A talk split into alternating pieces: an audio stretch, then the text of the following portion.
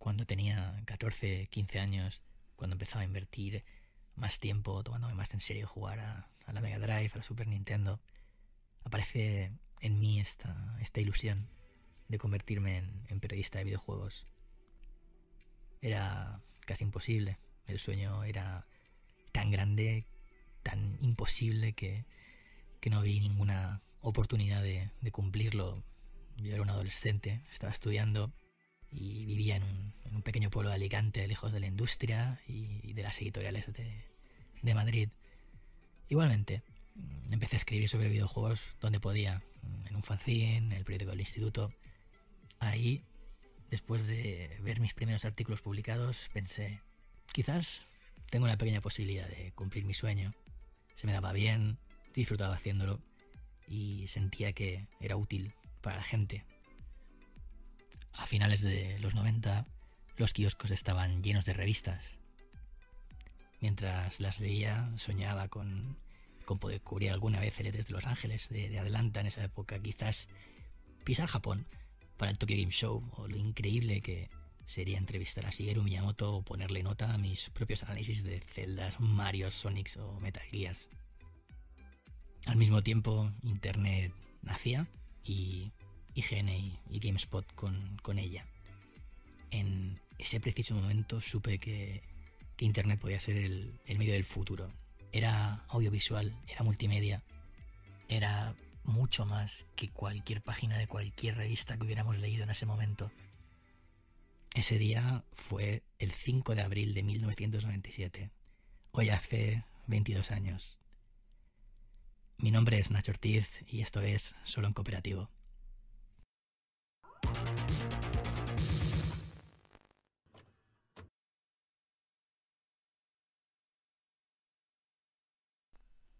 Saludos, eh, soy Nacho Ortiz y esto es un cooperativo, como decía esa pequeña intro que... No me hace falta las gafas.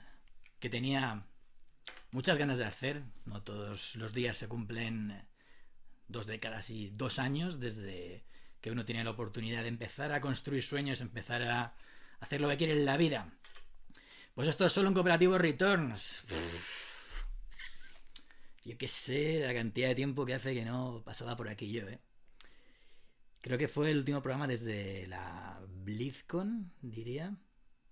El especial de la BlizzCon que, que hicimos por... Cuando estuvo Marcela por, por estos lares. Iba a decir, échame una mano porque hashtag, hashtag microdramita. No sé a quién se le ha ocurrido en YouTube mm, cambiarlo todo de arriba abajo. Así que en cuestión de 10 minutos he tenido que montar un stream. En... Bueno, en fin, no os cuento, no os cuento mejor. La cuestión es que creo que va todo bien, ¿no? Va bien, se escucha bien, eh, la voz, la música, etc. Todo está acorde. Os tengo ahí, os leo en el chat. Así que os tengo de referencia con vuestro permiso de abrirme una coca porque de verdad que estoy seco eh, y no hemos empezado a hablar. Por todos vosotros. Bueno, decía yo en la intro, quizás esté la música un poco fuerte, ¿no? Me decís, ¿eh? Ah, que tenía una sorpresa que deciros, tenía novedades que compartir con todos vosotros. Antes de, de nada, deciros que estoy en mi casa de Alicante. He ido poniendo fotos que me siga en Instagram, si no, arroba Nachortiz en todos los lugares, ese es mi usuario. Poco a poco de cómo he ido, pues, haciendo la mudanza desde, desde Madrid y trayendo, creo que fueron 36, 37 cajas llenas de, de enseres, de, ropa, pues, de, de electrodomésticos, de fricadas, de videojuegos ha llegado todo entero y como habéis ido viendo, pues he ido construyendo este esta Playroom número 2, porque es la, segunda que hay en mi casa, es la ventaja de tener un piso para uno solo, que lo puedes petar de fricadas y de cosas que te gustan. Esto es lo que suele hacer el gimnasio, de hecho es medio gimnasio y medio playroom, básicamente. Dos paredes está dedicado a esto, dos paredes está con las máquinas y con Arnold bombeando a cero. Pues eh, he ido posteando poco a poco cómo ha ido evolucionando la construcción de esta Playroom número 2, de esta sala, ha quedado bastante maja. De hecho, hoy estoy con una con un ángulo de cámara bastante abierto porque muchos seréis los que queréis ver un poco el, el tiro con, con toda la, la pared de atrás. Incluso me habéis pedido que haga un tutorial por mi casa. Eso ya es un poco hardcore. Aunque bueno, mira, si te quedas sin contenido, siempre puedes enseñar tu casa. Puerta corazada incluida. A ver.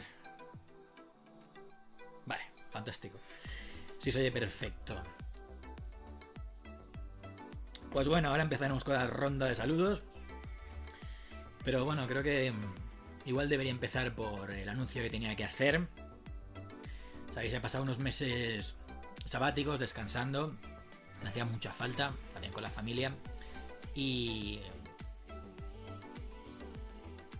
hace un mes más o menos, pues empecé a una aventura, empecé a construir el camino hacia una aventura que me apetecía mucho, me apetecía mucho hacer desde los tiempos de mi anterior trabajo, cuando anterior anterior, cuando abrimos una oficina en Latinoamérica, cuando se fundó la central en, México.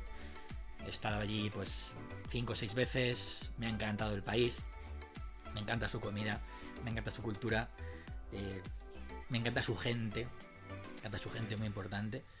Y bueno, hace un mes eh, vi una oferta, me llegó la oportunidad de pues inscribirme, de, de ser candidato para una oferta muy, muy, muy interesante de un perfil al 100% que encajaba como anillo al dedo como el mío.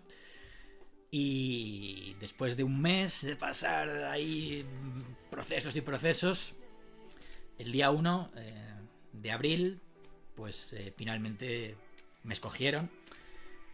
Así que en las próximas semanas me mudo a México. Voy a estar allí, eh, no sé el tiempo, inicialmente un año. Y bueno, este trabajo tiene, tiene que ver con videojuegos, por supuesto. Muchísimo, muchísimo. No, os voy a decir nada más.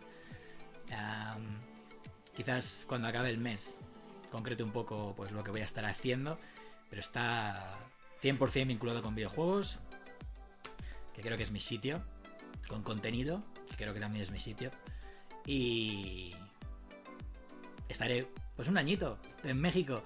Así que, amigos mexicanos, gentes de, de México, preparen los chilaquiles con extra de salsa verde, preparen los mezcales, los tequilas y los clamatos, que para allá me voy.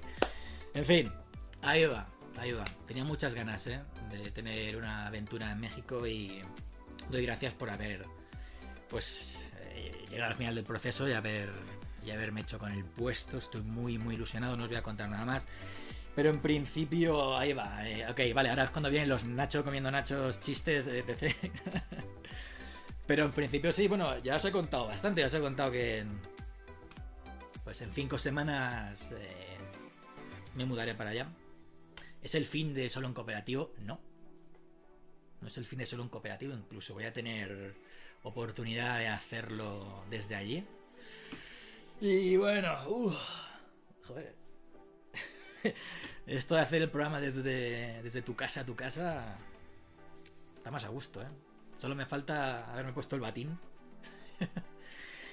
Pero bueno, hala, así que um, todos los eh, amigos mexicanos que estéis por ahí o que me sigáis, eh, agradecería mucho pues un tutorial para para novatos en el país, porque voy a allá que me voy, allá que me voy.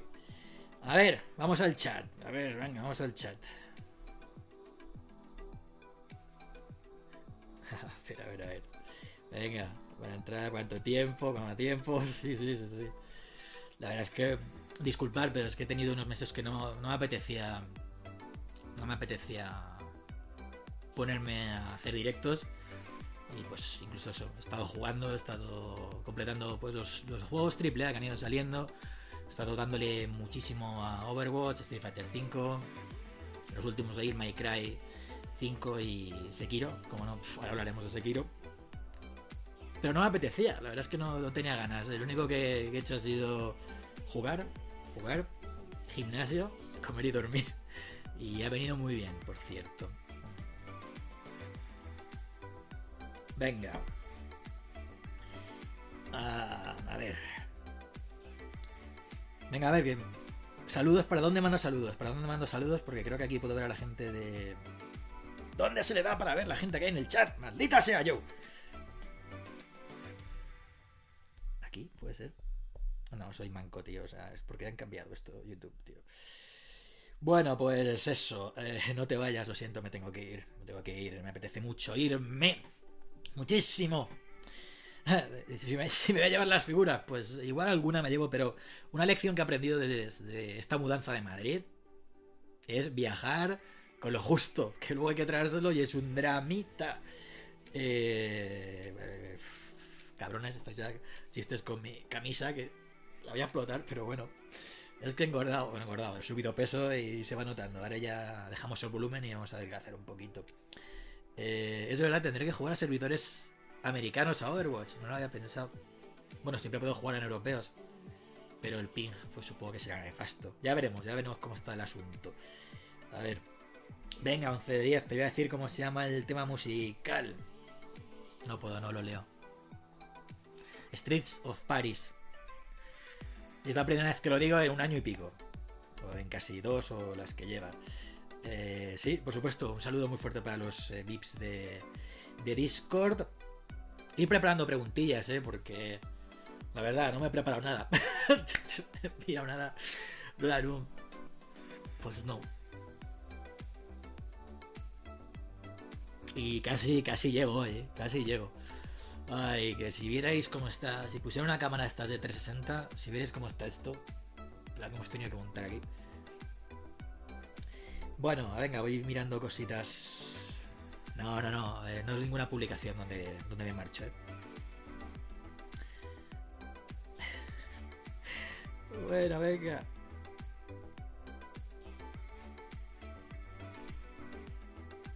Bueno, si no empiezo yo con lo que he estado haciendo últimamente.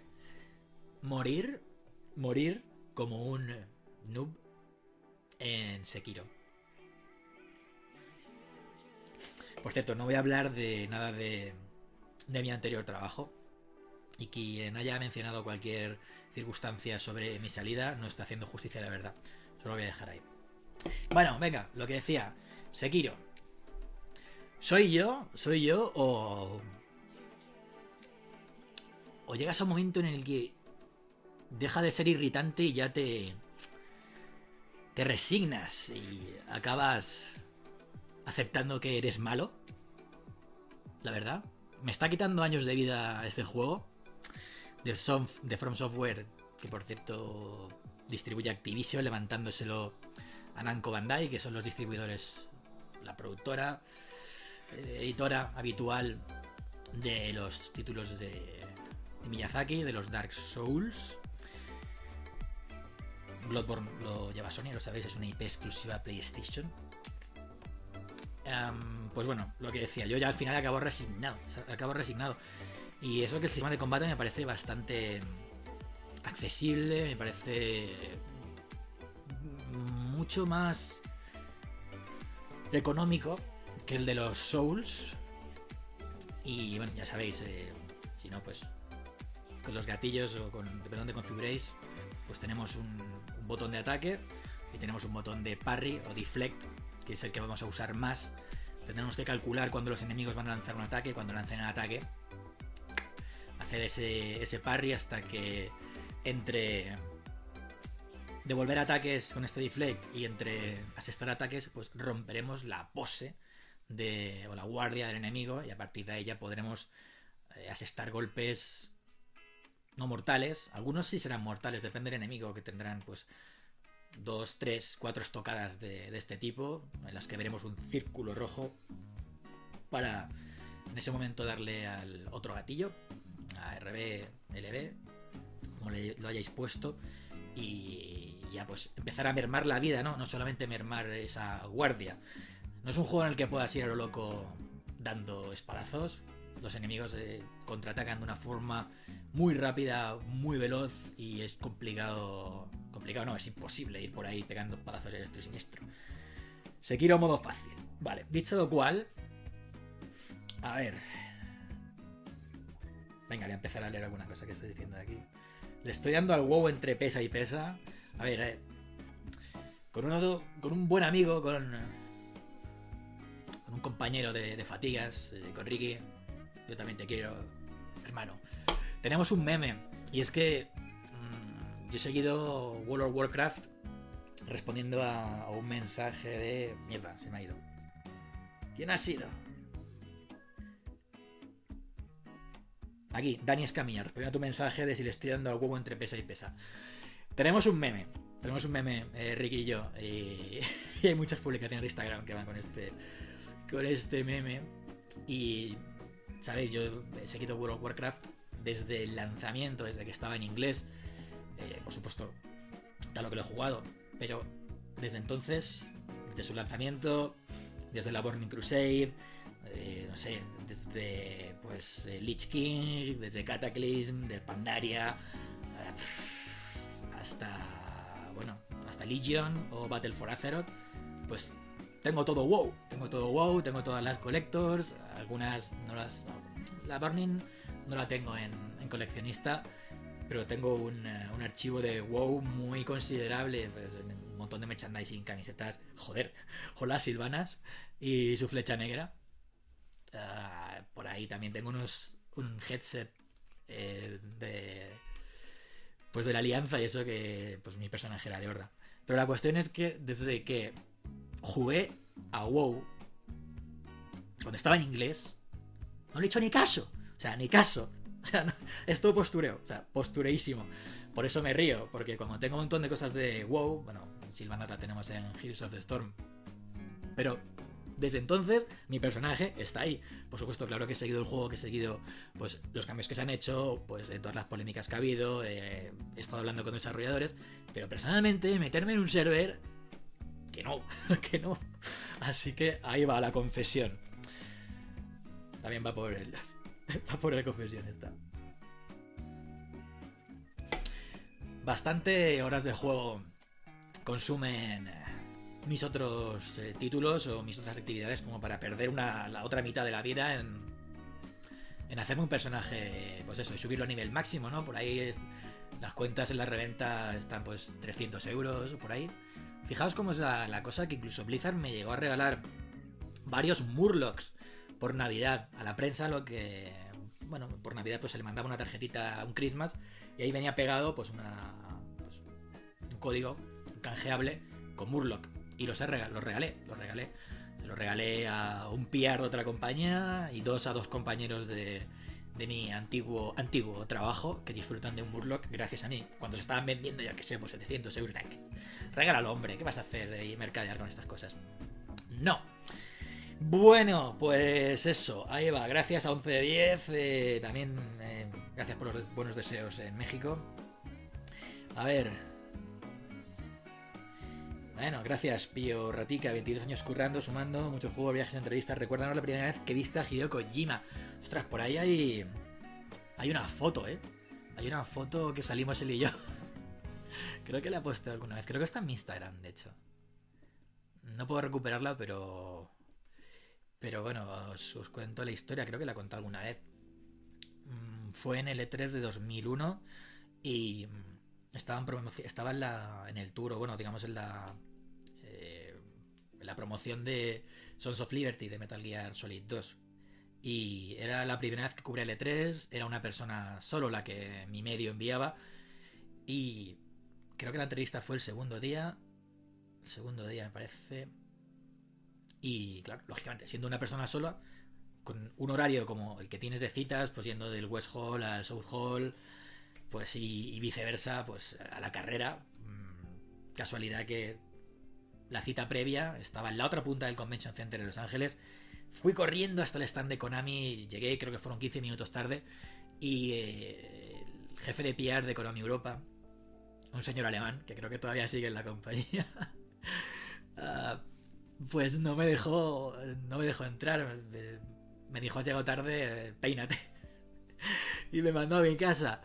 Entonces yo dije, ni, ni, de coña, o sea, es que chaval, o sea, señor caballero, yo de aquí no me muevo hasta que no hable con Kojima, o sea, vamos a ver, eh, es una de las entrevistas fuertes que tengo y no, no pienso irme hasta que la haga.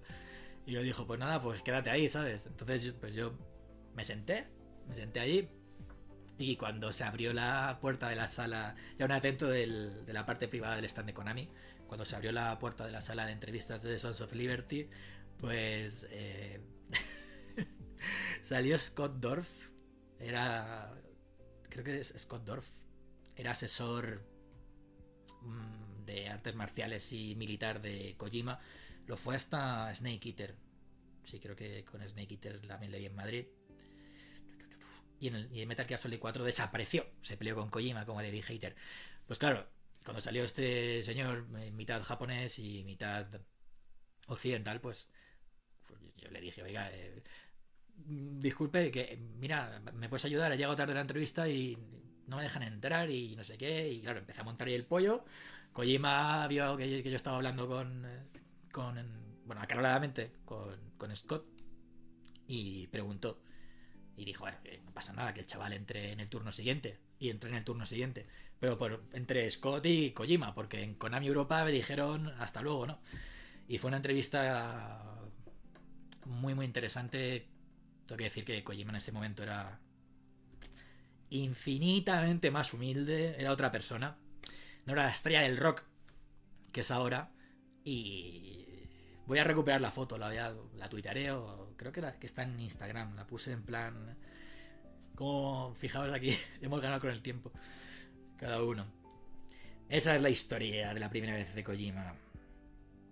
JJV pregunta si colecciono cómics. Sí, pero están en la otra sala.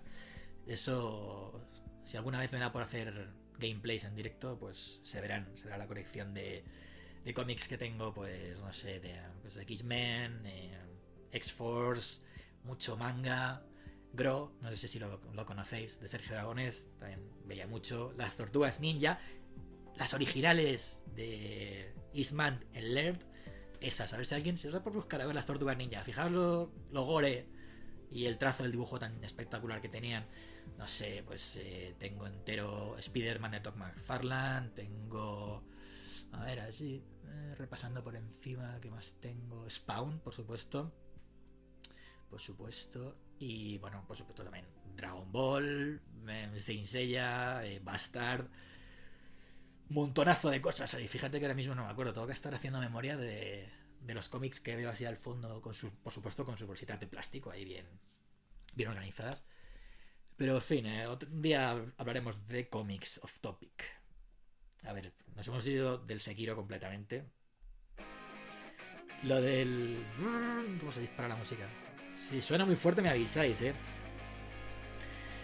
Dicho lo cual, volviendo a Sekiro, que nos hemos desviado ahí en un momento.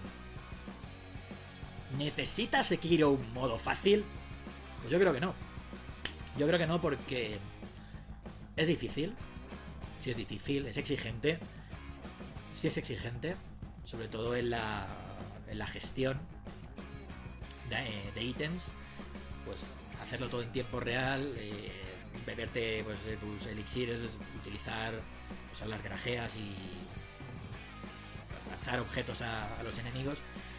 Todo eso va, la gestión va en tiempo real. Entorpece, entorpece, es decir, es, un elemento más que tienes que gestionar cuando estás en la, en la pelea.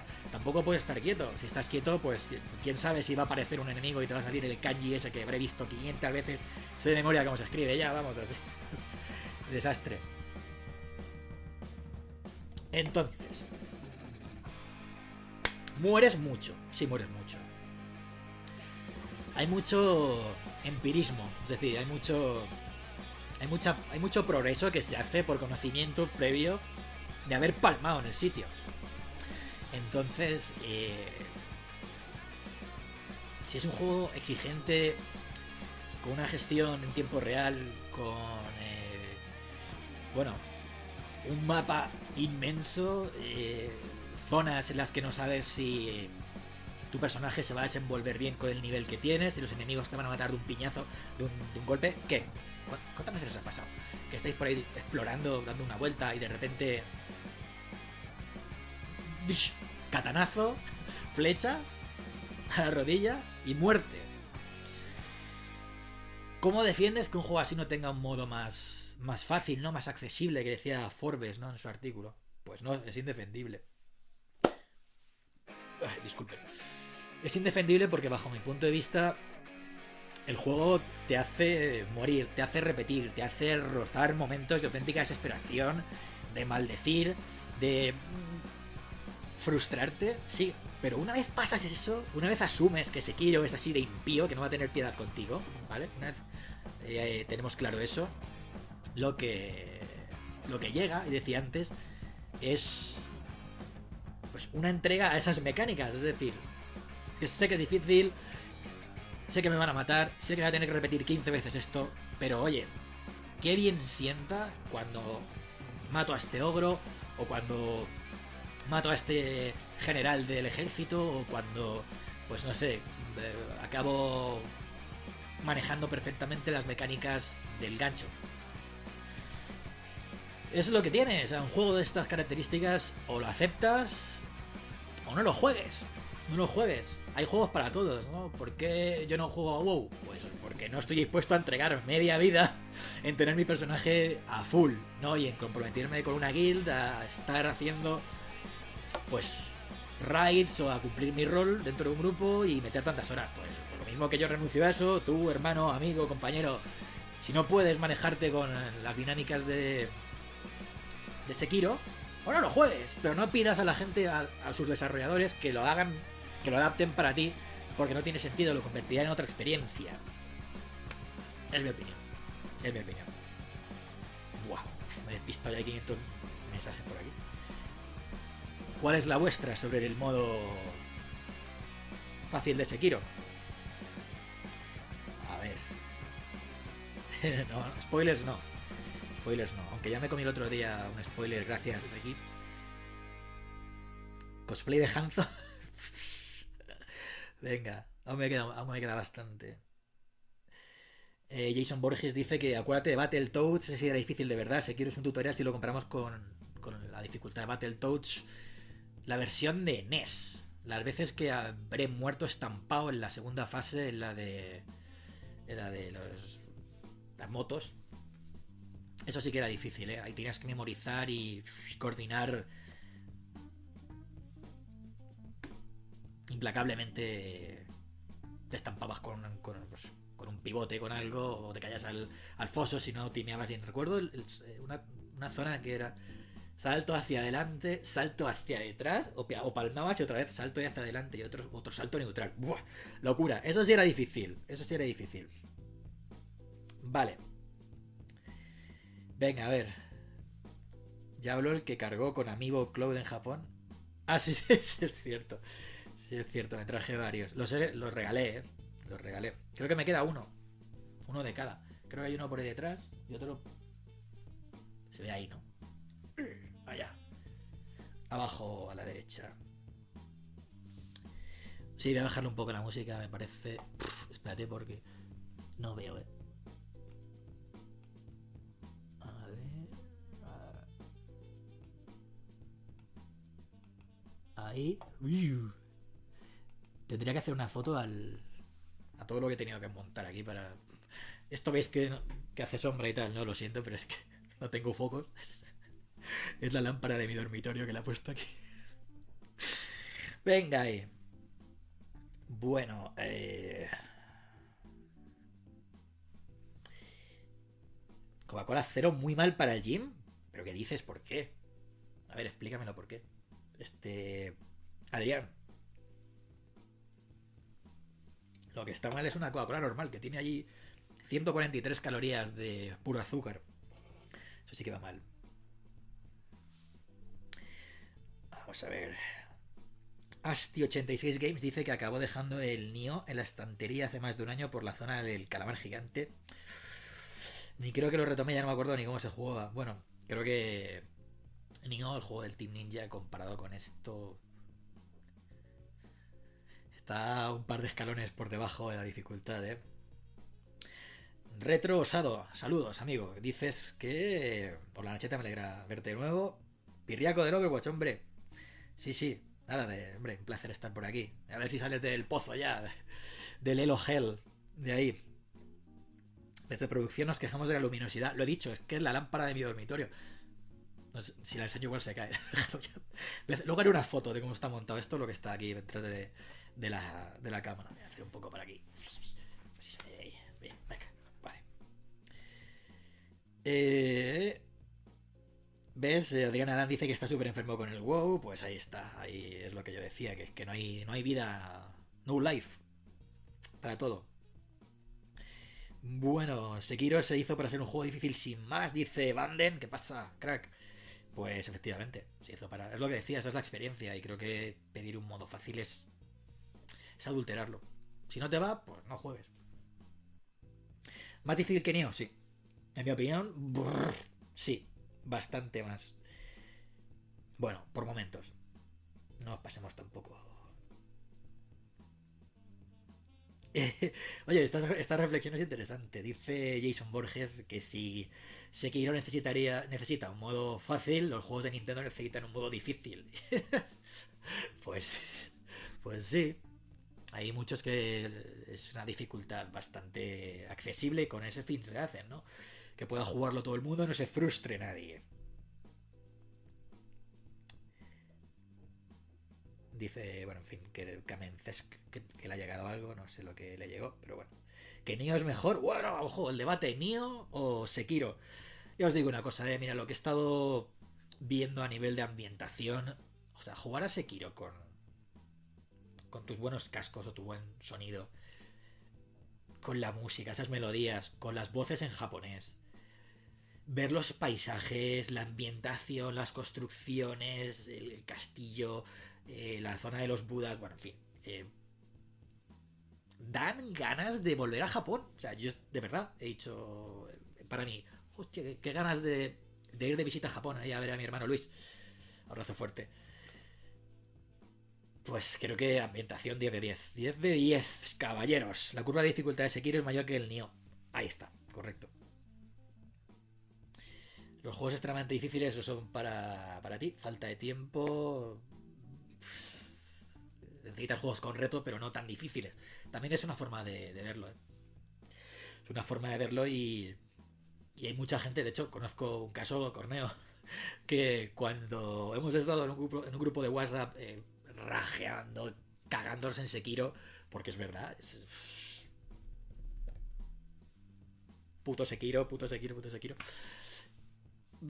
pues él mismo ha dicho, cada vez tengo menos ganas de jugarlo porque no me apetece frustrarme, ¿no? Pues ya tengo bastante movidas en mi casa. A ver, como cualquiera. Ya tengo bastante follón, ya tengo bastantes preocupaciones como para llegar y tener que cabrearme en mi rato de ocio, ¿no? Pues oye, pues no se juega y ya está, ¿no? Y uh, God of War era difícil, hombre, nada que ver. Saludos a Jesús Fontecha.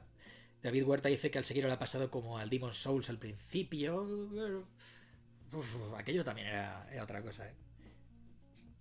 Bueno.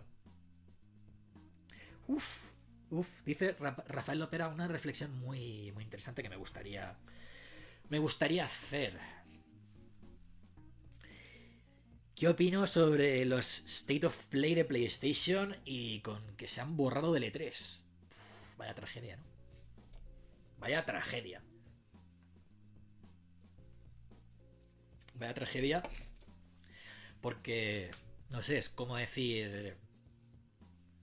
Al próximo mundial eh, no van a ir ni Brasil, ni Alemania, ni España, no sé, ni Argentina, por ejemplo. ¿Qué va a pasar con el E3 si no va a PlayStation, que ha sido uno de los motores, uno de los tres motores principales? Es, es una noticia muy, muy dura. Es una noticia que va a cambiar nuestra forma de vivir el E3. Y es una noticia que. Pues que le va a restar mucho a la feria. Le va a restar muchísimo, muchísimo. PlayStation la ha utilizado como escaparate, aprovechando que hay prensa de todo el mundo, que hay prensa de diferentes perfiles, tanto especializada como generalista, financiera el E3 para, para Sony era un punto central de su estrategia de comunicación. No ir al E3. es un mazazo. La feria pierde mucho. La feria pierde mucho. Bueno, en fin, que eh, Nintendo también ha cambiado su estrategia. Nintendo lo que hizo directamente es prescindir de la prensa. Y ojo a esta reflexión. Da para un artículo de opinión, ¿eh? Cómo Nintendo maquina el feed de la prensa especializada. Vale. Es muy dramático, muy exagerado. Pero en la comunicación de Nintendo, en los últimos dos años y medio, tres, es eliminar el eslabón entre la propia Nintendo y el usuario en la comunicación. Es decir, antes que era, invito a la prensa, escriben, graban sus vídeos, hacen sus contenidos y los usuarios consumen ese contenido. Después añade el influencer por el medio. Y... ¿Qué ha pasado en los últimos tres años? Nintendo's Directs. A full. A full force. ¿Por qué? Porque quieren directamente comunicar lo que ellos quieren al usuario. Directamente tú lo ves a través de, de su canal de YouTube, a través de la plataforma que sea. Tú ves lo que Nintendo te está comunicando. No tienes que ir a ninguna revista a verlo, ¿verdad? Ojo, que Nintendo es una cosa que vengo dándole vueltas de hace, de hace un par de años, de cómo, de cómo están haciendo prescindible a la prensa para comunicar sus planes. N3, pues eh, eran míticos, eh, pues eh, sus, sus conferencias fueran míticas, sus conferencias desde el Kodak Theater, vamos, yo he tenido el privilegio de estar sentado en una de las butacas donde se sentaban actores, productores, gente de la industria cinematográfica de Hollywood o de los Oscars. Y de ahí pasamos, en 8 años, en 7 años, pasamos a que ya no hay ni conferencia. PlayStation. Se preveía, yo cuando escuché la noticia preveía algo igual. Digo, bueno, pues apoyarán su estrategia de comunicación en eventos eh, o en streamings, en conferencias, en ferias propias. PlayStation Experience en diciembre ha sido muy fuerte para, digamos, seguir lo misma, la misma estela que Nintendo. Eh, Sony, PlayStation, usuario. Los usuarios van, en este caso, eh, San Francisco. San Francisco un año y el siguiente fue Anaheim. Sí, digo bien. Ah, allí también en California. Los usuarios van, compran su entrada, pueden probar novedades, pueden asistir pues a la propia conferencia donde se hacen anuncios. Ahí en el primer año de PlayStation Experience, donde se fraguó pues, las primeras pistas sobre el regreso de Crash, por ejemplo. Y bueno, mucho, incluso también había pues eh, ciertas atracciones con, atracciones, digo, stands con eh, títulos que no, no estaban a la venta, que iban a salir en el futuro. Entonces otra vez eliminamos la barrera de, los medios y las compañías hablan directamente con el usuario. Paros a pensar, de verdad, es una reflexión creo que es muy interesante. Entonces, PlayStation no vale 3. Hashtag, hashtag dramazo dramón, porque esto sí que Mega Dramón. Si alguien tiene el meme de Mega Dramón, lo dijimos. Porque dices, bueno, ah, los state of, Play serán... Un anuncio tras otro, ¿no? Será una cascada de megatones, será una cascada de, de hype terribles. llega el primero y es un fraude. Es un fraude. Lamentable. Es tristísimo. O sea, de verdad, ¿cómo se puede salir con lo que se salió? Nada interesante. O sea, directamente es que mi atención se selectiva se fue a otro sitio, no. Ni caso. Eh, y si eso me ha pasado a mí, ¿qué le pasará a un usuario normal de a pie? ¿Cómo lo visteis vosotros? Entonces creo que PlayStation debería replantear cómo quiere lanzar su munición cara al, futuro y cara a cómo. A cómo va a hacer que los State of Play. State of Play. Buen nombre, pero pierdan interés y acaben quemándose o la gente directamente ya diga, pues paso, no voy porque me tragué el último y fue un fraude, eh, pues no. No se puede fallar en esto, ¿no? Si convocas a la gente, si decides hacer tu comunicación de títulos y lanzamientos de esta forma, tienes que pensar y calibrar muy bien qué vas a hacer para, para impactar en el usuario. Se hizo muy mal. Venga, vamos a ver. Cosas por aquí que estáis diciendo. A ver, eso es respondiendo a Rafael Lopero. A ver si hay alguna opinión vuestra sobre qué pasa con los State of Play. Eh, sí, mira, fíjate, World Biker hace también una aportación interesante. Ghost of Tsushima. Puede ser el Sekiro en modo fácil, pues probablemente. Probablemente. El juego de Sucker Punch. Sucker Punch haciendo un juego del Japón feudal, la verdad es que a mí no ve del periodo Edo, a mí no me cuadra mucho, pero bueno, vamos a darle un voto de confianza. Gracias, un placer también a ti, Asti. Rubén Costa, Olver. Saludo también, brazo fuerte, uno de los habituales por aquí. ¿Qué te has perdido? ¿Qué será? Ahí está el, el vídeo subido luego, te lo ves tranquilamente. Nada especial. Me voy a México. Ya está. Bien, dice Jairo Castle. Nada como palvar 20 veces en un boss del Sekiro e irte a trabajar con esa frustración. quema, eh, quema. Joder. No, termina, imagínate.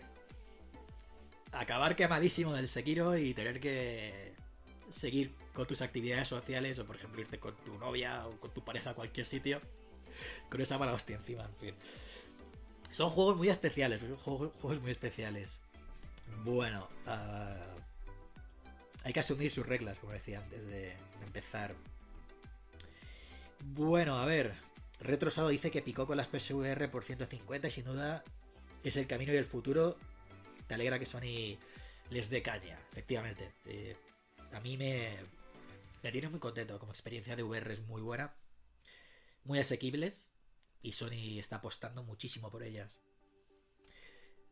Si no has probado Red Infinite, pruébalo porque es creo que es el juego que mejor utiliza utiliza la VR. Ahí Tetsuya Mizuguchi adelantándose a su tiempo con la sinestesia. Bueno, a ver, Apollo Creed City me dice que si entiendo que de, repente Sony se haya borrado del E3, pues ya os he dicho como por dónde van los tiros, ¿no? Por eliminar la el paso intermedio que supone prensa y lanzar directamente su comunicación de, de ellos mismos al usuario. Pero el primer episodio ha sido un fail. Fail, fail. Es una pena que el E3 vaya, vaya a palmar, ¿eh? Al final acabará siendo una feria. De hecho, ya lo está siendo, es una feria enfocada a público. Eh, y hay zonas. Electrónicas tiene habilitadas zonas para. para que vayan el EA Play. Vayan los usuarios, compren su entrada y estén jugando allí. Eh, ya no es tanto prensa, ¿eh?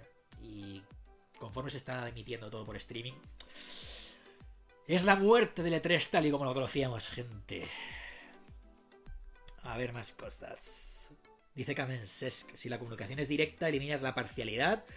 Es triste pensarlo, pero Nintendo vende y eso es lo que todos sabemos. Bueno, exacto. Una vez eliminas la comunicación, eh, pues eliminas esa perspectiva de, subjetiva de la persona que está transmitiendo tus, tus informaciones y está haciendo una valoración de todo lo que has presentado, pues, pues claro, unos te saldrán bien, unos te saldrán, eh, quiere decir, unos será más positiva la lectura y otro pues será más negativa la lectura. Si lo vemos en diarios deportivos o en periódicos. ¿qué voy a contar de esto? En fin, que correcto, ese es el, eso es, eso es la base. A ver. ¡Guau! Futuro apocalíptico. Desaparece de tres tal y como lo hemos conocido hasta ahora. Stadia triunfa y se establece como modelo de distribución mayoritaria. Uf, pues eso. Todos a colgar ahí los mandos. Cosas como esta pues no existirían y todos a pagar servicios como Netflix de videojuegos. Que es, a donde a donde se vaya, hacia donde nos dirigimos. Lo bueno de este año es que van los chicos de C Project Red con Cyberpunk. Y era hora, era hora. Ya se ha podido probar alguna cosita, ¿eh? State of, State of Play nos dejó triste y encima los listos borraron el vídeo en Europa y lo volvieron a subir para borrar los dislikes. ¡Uh! ¡Ostras! No lo sabía. No lo sabía. No lo sabía, no lo sabía. Pero eso está feo, hombre. Seguro que no era otro problema. Eh, Silver, Silver Wolf dice: ¿qué pasó, de la, ¿Qué pasó de la tía tan guapa? Venga, jodas, en serio, que, viene solo por. por la compañía femenina y que de la masculina. Ah, vamos a ver. ¿Qué pienso de los que está haciendo Epic comprando exclusivas de PC? Es interesante. ¿Qué, qué pasa con Devil May Cry 5? Una cosa. Dame un minuto. Ahora vengo, eh. Espera. ¿Puedo dejar esto en pausa?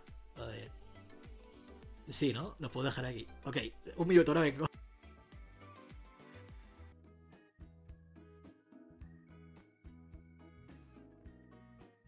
Ya estoy aquí, ya estoy aquí. ha venido mi padre, el señor Ortiz Senior, en persona a traerme la cena. Press F, uh, to show respects para el señor Ortiz por traerme la cena. Cuando cae una diluvio en Alicante y cuando el mal tiempo azota toda España. Gracias, papá.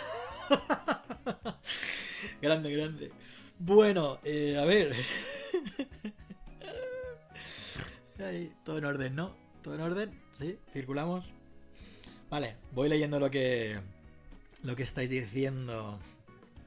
Bueno, el Devil May Cry 5, venga, que tenía ganas de, hablar de, de, él. Me ha gustado mucho, ¿eh? Me ha gustado mucho.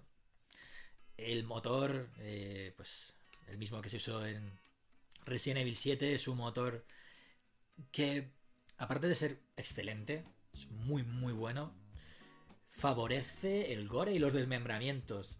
Entonces, es el Devil May Cry más sangriento de todos los que hay. Tiene muy buen sistema de combos, un muy buen sistema de progresión. Tiene personajes variados, tiene personajes para diferentes estilos, diferentes niveles de habilidad también. Eso es, es muy bueno que se haya incluido. Nunca me ha gustado Nero. Nunca me ha gustado Nero como personaje, ni en Devil May Cry 4, aquí... Bueno, Dante es Dante. Pero creo que es un juego que todo el mundo puede jugar. No necesariamente necesitas una debilidad tremenda y lo puedes disfrutar mucho, lo puedes disfrutar mucho. Visualmente, artísticamente, el tema de los combos, el, o sea, potenciar las habilidades. Hay unos combazos bestiales que, bueno, el mismo juego te enseña pues cómo son las habilidades y demás, pero habréis visto gente que ha posteado combos en, en redes sociales y hay algunos que, que son increíbles, increíbles. Bueno, ¿dónde lo pondría dentro del top 6 de Devil May Cry? Devil May Cry 3, Devil May Cry 1, Devil May Cry 5, Devil May Cry 4, DMC, estos son intercambiables. DMC y Devil May Cry 4 se pusieron muy pesados con Nero, muy pesados con Nero, muy pesados. Y por último, el último, pues el, la desgracia de Devil May Cry 2, que por cierto tengo por aquí. No, creo que lo acabé quemando. Sí que tengo el primero. A mano, eh, quieto ahí. Ahí está. Y eh, precintado, eh. Os lo vendo. Las cosas no se venden, eh. Las cosas con cariño no se venden. Estoy viendo por aquí Onimusa también. Onimusa para mí tiene una historia detrás muy, muy especial. Es un juego que ahora pues lo, lo podéis volver a jugar. Ha salido esta versión pues eh, actualizada para las plataformas actuales. Y tuvimos un evento de Microsoft, me parece que fue en el en 2001, ¿no? 2001-2002, de la primera Xbox. Y el último día que volábamos antes de ir al aeropuerto, se recibía el juego, eh, o se ponía a la venta el juego. Y bueno, esperé en un EB Games, EB Games, esperé hasta que llegó el mensajero con el mensajero, con la paquetería, con los juegos. Y justo me dio tiempo a abrir el paquete, lo listaron código de barras y me vendieron el juego. O sea, lo compré al vuelo justo antes de volar de vuelta de Seattle. Y le tengo mucho cariño ahí a las aventuras de Akechi Samanosuke. Sí, señor. Bueno, pues eso, que eso, que eso ha parecido de My Cry 5 a vosotros. Dice Adrián que volviendo al tema de la dificultad de los juegos, hay un claro ejemplo de que se pueden combinar en un mismo juego. El Overwatch hay personajes fáciles y otros que puedes jugar a, un alto elo. Es verdad. O sea, creo que ahí sí. Hay personajes que apuntan solos, hay personajes que requieren un aim steady, un pulso firme, como si fuese esto Counter-Strike al más alto nivel competitivo, 1.6. Y hay otros que son intermedios, ¿no? Pues sí, pues sí. Se puede jugar en un, en un elo alto con una Moira, que va sola, en autopilot, como digo yo. Pues jugar en un elo alto, pues eh, con Hanzo, no, es, un personaje fácil tampoco. Con Genji o con Widowmaker son personajes que ya requieren mucha más habilidad, son compatibles con, con perfiles altos y hay otros, pues una Mercy, muy facilito, eh, en tanques, no sé, un Winston, Diva, por ejemplo, que es un personaje también creado para que las personas que no están habituadas a tanquear puedan hacerlo de forma muy sencilla. Y sí, State of Play Truñete ha intentado crear su propio Nintendo Direct, pero creo que Sony no tiene los fanáticos que tiene Nintendo. No, no es por los fanáticos. ¿O quieres decir que, el usuario de Nintendo acepta cualquier cosa que le venda la compañía? No, tampoco creo que sea eso. No hay. Ha habido muchas críticas a Nintendo Directs que han sido lamentables, y se ha dicho. Y el caso es que PlayStation no lo hizo bien. No lo hizo bien. Entonces, si no lo haces bien, pues te van a caer las críticas. Y, más si es tu primer State of Play. Megatones, tira ahí, anuncia cosas, pero si no lo anuncias justo cuando estrenas tu formato nuevo de comunicación, dejando de lado el E3, pues te van a caer con la mano abierta los dislikes. Bueno. Eh, ¿qué pasa, Indri? Eh, ¿Ves? Estoy encerrado en el gimnasio tres días. ya me veré el vídeo de tu hermano. Eh, postea, si, si quieres spamear un poco el link, que spamealo por ahí, no pasa nada. Venga. Eh... Venga, más cosas por aquí. Saludos, Jacintoski. Gracias, me alegro yo también de que te alegres. Eh... ¿Qué personaje crees que falta en el pase de temporada 2 del Fighter Z? Goku Niño de GT, ¿qué te parece? Goku Niño estaba cantado que iba, que iba a entrar. A todo el mundo le gusta, le hace gracia pues, el, Goku original. Que sea de GT, pues le abre más posibilidades, aunque Dragon Ball GT el chiste de Gomen, Tor, Toriyama, o sea, perdón Toriyama porque es que aquello yo no lo considero una, una continuación y lo tengo bastante hasta luego el personaje que creo que le falta a Fighters Z antes de lo cual debo decir que es un juego que me encanta. O sea, a ver, si me aparto igual podéis ver todos los Dragon Ball de Super Nintendo, o sea, están el, el Super Butoden, Super Butoden 2, Hyper Dimension, el de Mega Drive y el último, bueno, el que sacaron en medio de antes del Hyper Dimension que salen Trunks y Goten en, en la portada, Goten en la portada que, es, es muy malo también.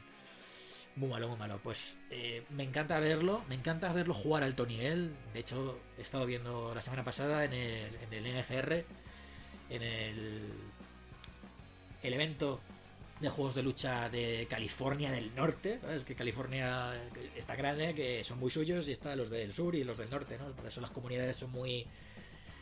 Pues muy. rivalizan mucho y hay piques y demás, ¿no? Entonces, Norcal hizo. Hizo su torneo anual de juegos de lucha, donde estaba Soul Calibur 6, donde estaba Street Fighter 4, eh, pues, dos Turbo, eh, Under, Underbirth, estuvo también en Tekken, pues, eh, Tekken, Tekken 7 por supuesto, estuvo también... ¿Qué más hubo? A ver, falta uno en medio. Street Fighter 5, encantado, del Pro Tour. Vaya final que nos dieron Punk y Tokido, debo añadir. Y, y, y Fighter Z, donde vimos una final Kazunoko contra Goichi. Muy, muy buena, muy, muy buena. Pues eso, me encanta verlo me encanta ver cómo la gente es capaz de procesar en su cerebro esa cantidad de inputs en un momento. Es decir, ¿cómo? yo no veo las cosas. O sea, ¿dónde te va a caer ese personaje? Hace un, un rush, eh, hace un dash aéreo. Esos cross-ups son invisibles. Yo no sé si me va a caer delante o detrás. No me da tiempo. Así es overhead. Si viene por abajo. Si está haciendo una string de puños. De golpes flojos, medios. Y después cambia y hace pues el, lo que es el agarre, esto que pues el personaje se lanza hacia adelante, golpea y te lanzan hacia arriba y sirve de launcher para combo. Combo que por cierto eh, se puede extender muchísimo. Hay algunos que son Touch of Death de un toque. Si te entra un toque en ciertas circunstancias con 7 niveles de barra, con algunos personajes, pues te cargas del tirón al rival. No puedo, soy incapaz, me revienta todo el mundo, soy malísimo, ¿no? absolutamente manco. O sea, eh, me tengo, o sea soy como. soy C16. soy malo de que te cagas. En serio, soy la peste. Pero me gusta verlo mucho. Me gusta verlo mucho y. Eh, me gusta ver como hay injusticias. Personajes como Bardock, como Yamcha. Puto chiste. que, que, bueno, están muy rotos y eh, esta temporada están todavía trabajando en las tier list. Pero vamos a ver arriba a Kid Buu, a Goku Saiyan en nivel 1. Vamos a ver arriba a esos Bardock. Gohan, por ejemplo, un personaje. Me da igual que los fanáticos de Gohan me insultéis. Gohan, desde que reventó a Cell, no ha hecho nada en su vida. No, no. Useless. O sea, Gohan, retírate. O Gohan, yo que sé, pobre tienda de merchandising. No entiendo cómo Gohan puede ser top tier en este juego. Uh, después también hay personajes muy potentes, que creo que es como debería ser. Bellito, Bellito está fuerte, está fuerte. Y es, es, muy gustoso, o sea, es muy bonito de ver jugar a alguien que sabe llevar a, a Bellito. Hay gente que también dice que es para gente sin habilidad, que va solo. Pero a mí me resulta muy bonito verlo. Y aparte que me encanta el, el personaje. Y dicho lo cual, ¿vale? Dicha mi incapacidad y que sí sigo el circuito, veo siempre que puedo a Villajueguito. Un abrazo a Sharin, a Fasol, a Galletas, a todo el staff allí. Los jueves por la noche en Twitch tenéis su talk show. Seguidlos porque están haciendo un trabajo bestial por la comunidad. Se merecen todos los kudos posibles. Coño, tenemos ahora mismo Mortal Kombat 11 ahí a la vuelta de la esquina. La semana que viene, espérate, el martes por la noche hay un evento de presentación de Mortal Kombat. Así que sigan a su influencer favorito, a su medio favorito y presentación de Mortal Kombat 11 en Madrid. Me ha llegado la invitación, gracias Warner. Gracias. no creo que vaya. Eh, vale. Ya, ¿qué personaje falta? Pues eh, Goyeta, o sea, Gogeta, después de haber visto la película de, de Broly, qué personaje se le ha dado todo el protagonismo, el regreso, además con transformación en Blue y haciéndolo canon, ¿no? Haciéndolo formalmente legítimo, porque antes, pues como que no, no, se le quería dar eh, ese estatus y se le había mancillado mucho, ¿no? Se lo había mancillado y, creo que Goyeta hace falta. Hace falta, me gustaría verlo. Venga, va, saludos para todos. Yo, yo también me ya, ya, ya, vamos cumpliendo la hora. Yo quería ya irme a cenar, que está ahí la cena que me ha traído mi padre. A ver, venga, os, eh, leo, os leo. Jason Borges, eh, yendo para atrás, a la reflexión que PlayStation se quiere independizar de la prensa, pero no soporta las críticas de los usuarios. Si no mira cómo State of Play recibieron tantos dislikes que los resubieron tres veces. Hostia, tres veces lo han subido. hay que hacer un poco de autocrítica, ¿no? F, F, F. Ahí está. Gracias a los que habéis dado a las. Hombre, no. A la 23. El Vladimir, ¿no? Más tarde, Vladimir. ¿Qué crema de pirata ya recomienda? Venga, hombre. A ver. Eh... Hoy cumple 64 años Akira Toriyama. Pues. Me contaba Luis que Toriyama es tan rico que él solo soporta todos los impuestos de Nagoya, la ciudad de Nagoya, creo que es donde vive. Creo que digo bien, si no, Luis, eh, me corriges. Él solo paga todos los impuestos, o sea, con la renta, o sea, lo, que tiene que aportar él, se cubren todos los impuestos de, de la ciudad de Nagoya. Y rima, tiene rima fácil, ¿vale? vale, pues sí, felicidades Toriyama. De My Cry dice Banden, es muy buen juego, demasiada crítica negativa por su estética. A mí me gusta mucho la estética. Me gusta mucho. El único negro que le gusta es el que graba las películas. Hashtag Pirater. Bien, bien, va bien allí, os lo enseñaría. Ah, tengo una mancuerna por aquí. Venga, va, luego saco una mancuerna o cambio. No, está muy desordenado, ¿no? Por Instagram lo enseño de vez en cuando. Seguidme en Instagram, arroba nachortiz. Y ahí pongo. Sí, sí que subo stories eh, cuando me motivo y tal. Estoy haciendo alguna cosa, pues me hago una foto, os hago haciendo el ejercicio. Ahí me podéis seguir y verme. Abrazo para ti también, David Palo. Muten Rossi debería estar, si no, Janemba se lo merece, dice Rafael, el Rafael Lopera respecto a personajes de Fighters. Fighters. Ah, me parece buena opción. Janemba nunca me gustó. No, no me gustó. Saludos de Elche, saludos, eh, casi vecino. Acabas de, acabas de entrar. Mi experiencia con Sekiro sí que la he comentado al principio, al principio. ¿Para cuándo van a meter el Final Boot en los esports? ¿Queda alguno por ahí? Y dice Lord Benki que el Ultimate de Gohan, que se transforma en Saiyan, si está en modo despertar, no tiene sentido. Tiene una opción, tiene un, super que va subiendo niveles, con una, hace una explosión con una aura blanca. Bueno, BCN-Fighters uno grandes, correcto, así que síganles. Dice Gristor Nacheta, a ver si tenemos de nuevo una web, hombre, que lo echáis en falta. No, una web no, a una web no voy a ir. No voy a ir a prensa. No voy a ir a prensa. Que me parece la última peli de Almodóvar. Vaya trolete estás hecho tú, Frank Carmona, ¿eh? que creo que sé quién eres. ¿eh? Venga. Acabas de leer lo de México, suerte por ahí. Sí, eso espero. Que. O sea, esto se llama solo un cooperativo Returns, Borderlands 3, Sekiro, lo que vosotros queráis. O sea, que de Borderlands 3 no va a dar tiempo a hablar. Me lo guardo porque son, es una saga que he metido un montón de horas, pero mogollón de horas. Mogollón de horas. Y que tengo coleccionada y súper coleccionada. Y de hecho llegué a tener personajes de todas las clases. Una sirena, un berserker, una mecanomante. De la traducción era malísima del mecromancer. Y que bueno, que el 2 creo que a todos nos despertó el ansia por lootear. El ansia por lootear. Qué bueno, ¿eh? Qué bien que bien se pasaba ahí jugando con colegas y yendo a cuatro, jugando online, a por Jack el guapo. También buenísimo, buenísimo.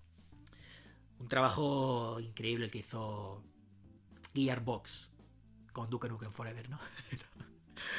con, con, la segunda parte, después de el pre-sequel, la pre-secuela, bueno, el contenido de relleno, además hecho por, por Dosca Australia. Ah, vino a rellenar un poco la espera, ¿no? Antes que. Mientras que se anunciaba este Borderlands 3. Sale en septiembre. El anuncio ha sido a full. Eh, me gustaría hablar más tranquilamente de él. Creo que me lo voy a guardar para la semana que viene. Ojo, acabo de decir semana que viene. Vuelvo la semana que viene. Espero que sí. Sí, sí. Me comprometo, ya que montaste pollo, ya vas solo. ya que es plantar ahí el, el portátil, la cámara está hecha. La mesa, pues me he, tenido que traer la mesa de la cocina, chavales. Tendría que hacer foto a esto, de verdad voy a hacerle foto. Voy a hacerle foto aquí a lo que he tenido que montar.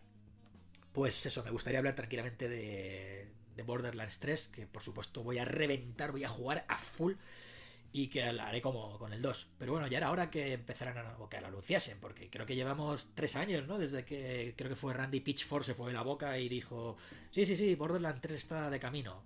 Creo que algo se filtró antes, luego él dijo que sí, nunca más se supo nada. Bueno, gente, pues ahí estamos. Eh, ¿Ronda de saludos o qué? ¿O ronda de alguna, algún comentario, alguna pregunta? Diez minutillos, por si acaso. Si no, ya me voy yendo a comerme la tortilla que me ha traído mi padre. A ver. Pablo Layana, fuerte abrazo tanto para ti como para David Harris. El hombre referencia en cuestiones de Sekiro, aunque está ahí Ricky que le hace la competencia también. Eh, la machacaba a Sekiro. Y a Corneo, por supuesto. Correo se acuesta cada día con su Persona 5. Eh, bueno, eh, también me guardo opiniones sobre Persona 5 Royal. Sander dice que necesita esta corbata. Pues tengo seis. Las tengo todas. Pues ahí sabemos eh, Kira, inspirado personaje de JoJo's Diamond is Unbreakable, el villano, inspirado en David Bowie. Lo tengo por ahí también. No sé si se, se le ve, creo. Está aquí. Está escondido ahí. Aquí. Creo que no se le ve. Bueno, eh, Borderlands es probablemente mi saga top 3 de la pasada generación. Pilló la Handsome Collection, por supuesto. Yo tengo que ver cómo está el tema de las ediciones todavía, ¿eh? no lo sé. Off topic de Endgame y de Juego de Tronos. Vaya abril nos espera. La semana que viene ya, ¿no? Juego de Tronos. A ver, ¿qué día es? No, Quedan, dos, quedan 10 días, ¿no? Una cosa así. Para. Para, eh, para Endgame. Para el regreso de Juego de Tronos. Yo no sé lo que habrán hecho con Juego de Tronos porque conforme la saga se bifurcó en Tormenta de Espadas, eh, Martin tiró por un sitio y los productores de la serie que tienen derecho a modificar la historia fueron por otro, ¿no? O sea, ¿alguien se acuerda de Lady Corazón de, Corazón de Piedra? Y, los eventos del final ya eh, no lo sabemos, porque vientos de invierno, pues este hombre, no sé cuándo le pasa como a mí, no sé cuándo va a haber programa, no sabes cuándo va a sacar el libro. Así que no sé por dónde van a ir. Por un lado tengo ganas de ver la serie, porque se ha manejado, creo que se ha manejado bastante bien, pero por otro quiero ver Martin lo que ofrece con, con su narrativa, a ver, a ver qué, qué quiere él hacer con, con su serie, no lo que pues dos productores que le han comprado los derechos han construido con una parte que no nadie sabe lo que es porque no hay libro, no hay nada escrito. Supongo que Martin habrá dado unas pistas a, los dos productores de por dónde va a ir, pero quiero verlo, quiero ver las dos cosas, las quiero ver. Y Endgame, pues Endgame nada, está descartado ya oficialmente que Ant-Man vaya al culo de Thanos y se meta en el culo y crezca y no, está descartado oficialmente. Ese meme ya no nos sirve, no nos sirve. Venga, Jesús Fontecha, cuando tú gustes. La figura de Cami fue un regalo. Fue un regalo de, Karen. Un saludo también para ella. Espero que le vaya fantástico. Eh, bueno, allí con Enrique González, González y compañía en Mercury Steam. A ver, más cosas. Resident Evil 2. Uf, Resident Evil 2. Madre mía, qué bien hecho, eh. Qué bien hecho. Top. Juegazos del año. Eh, es que es increíble lo que han hecho con Resident Evil 2, ¿no? Rehacer uno de los mejores Resident Evils hasta convertirlo en el mejor Resident Evil. Creo que no me puedo equivocar si digo que Resident Evil 2 Remake es el mejor Resident Evil de toda la historia. Yo diría que sí, ¿eh? Tiene lo clásico. Con la tecnología, tiene la brillantez de lo clásico con la tecnología actual, con ese motor que os he dicho antes que utiliza Capcom, eh, que ha usado también en Devil May Cry 5. Uf, ostras, Sekiro lo tiene complicado, ¿eh? Ahí están, los veo muy, muy, muy, muy, muy igualados, muy igualados. Bien. ¡Ay, High Score Girl! Me la recomendó Alex Forriols, hermano Germán. Un fuerte abrazo allí en Hart Ibiza, los que estéis por las islas este verano a partir de mayo. Hart Ibiza parada obligatoria con Alex Forriols ahí cantándoselo. Abuelo, hostia. Fui a verle y casi la piel de gallina un, crack, un astrofero, un titán, un morlaco, un coloso. Germán, te quiero. Que. Lo que decíais, que me voy de aquí. Eh... High Score Girl me la recomendó él. Me la recomendó él y me dijo: Mira, míratela que te va a gustar. lágrimas, pero lagrimones. Pues claro, es el personaje principal. Yo creo que tiene mi edad, más o menos, porque los años que tiene, los juegos a los que juega con esa edad, cómo va creciendo, cómo va jugando con otros juegos, cuando va a los recreativos. Eh, cómo va pasando de consolas de recreativos a consolas domésticas, cómo lo compagina con los estudios, con las chicas. Es buenísima esa serie. Y mira que el dibujo o la producción es económica. Y una cosa fundamental es que se han. Square se han nutrido de licencias para hacerlo. Y sacan. Eso es, gameplay real. Son consejos reales. Son comentarios reales lo que están diciendo. Y eso es. Dark Stalkers, por ejemplo. O sea, Street Fighter. Como los primeros capítulos eh, explican por qué Gail era invencible en ese juego. Muy, muy, muy buena, muy buena, muy buena. En fin, que sacaron tres capítulos hace una semana, lo olvidé del tirón, por supuesto, y me he quedado con ganas de más. El ending, el ending es para llorar, el temita ese. Muy bueno. A ver. ahora acabas de localizar el amigo de Cloud. Está por aquí. Ahí está. Bien. Que si me voy en breve, pues calculo que la segunda semana de mayo, quizás antes. Pero voy a intentar hacer programa todas las semanas. lo que he dicho. Eh, Saku de videojueguito recomendó High Score. Pues Saku, otro, otro grande. Porque que le tenía perdida la pista. Que en Street Fighter 4 en el Vanilla jugaba con el boxer. Era un tío, tío duro, un tío. Daba problemas, que se dice. Como diría Champú barra Kasparov. Daba problemas. Saku daba muchos problemas, era muy bueno. Me alegro que haya vuelto, ¿eh? Pasa que están todos con el Dragon Ball Fighters ahí a full y, y cuando no, se pasan a Mortal Kombat y... Que está Fasola a tope con él. Tengo ganas de verle a ver el competitivo lo que hizo. Fue Mortal Kombat 10. Fue el representante español en el, la Copa Oficial en Los Ángeles. Grande. Sebastián. Eh, ah, el Tokimeki. esa parte es muy buena. De High School Girl. Un nuevo Darkstalkers. Hay por ahí rumores de que Capcom, que no ha lanzado pase de temporada para la Season 4 de Street Fighter 5, que quizás vaya a hacer algo.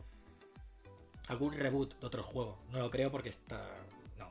Después de lo que pasó con Marvel vs. Capcom Infinite, es que ni lo creo. Bueno, va. Me piro ya. Me voy. Ya he hecho 10 minutillos de comentarios, así que abrazo a todos los que habéis estado por ahí siguiendo el directo, echándoles unas risas. A ver la porra de cuántas semanas aguanto haciendo programas seguidos. y poco más, gente. Que un fuerte abrazo a los que habéis participado, a los noventa y tantos que habéis estado en el. siguiendo el streaming de Pico, que estoy viendo aquí en las estadísticas de YouTube. Que vaya drama también en YouTube. En fin. Se acabó lo que se daba. La semana que viene sí, Borderlands 3. Voy a cambiar el título de la miniatura porque creo que a este paso no. No hace justicia a lo que ha sido el contenido del programa. Eh, un directo Mortal Kombat 11. Venga, va. A ver, no se me da mal del todo, pero no, no soy tan hábil como en Street Fighter 5, por ejemplo. Hombre, Felipe Piña. Felipe Piña. una semana. en fin. Yo creo que más de una semana. Pero bueno, vamos a ir poco a poco y a ver qué, qué va sucediendo. Igual directo desde el otro estudio, desde la otra habitación. También podría hacer, de hecho, la. Si hago algún streaming, me decía Ricky ahí, streaming jugando a Sekiro. Pues tendría que hacerlo desde la otra sala. Bueno, ya veremos. Vale, gracias Felipe por tus buenos deseos. Así que, gente. Abrazos, saludos, bendiciones. Pásenlo bien y nos vemos eh, una semanita. Y si no, Felipe Piña habrá ganado la porra. Venga, un saludo y hasta la próxima.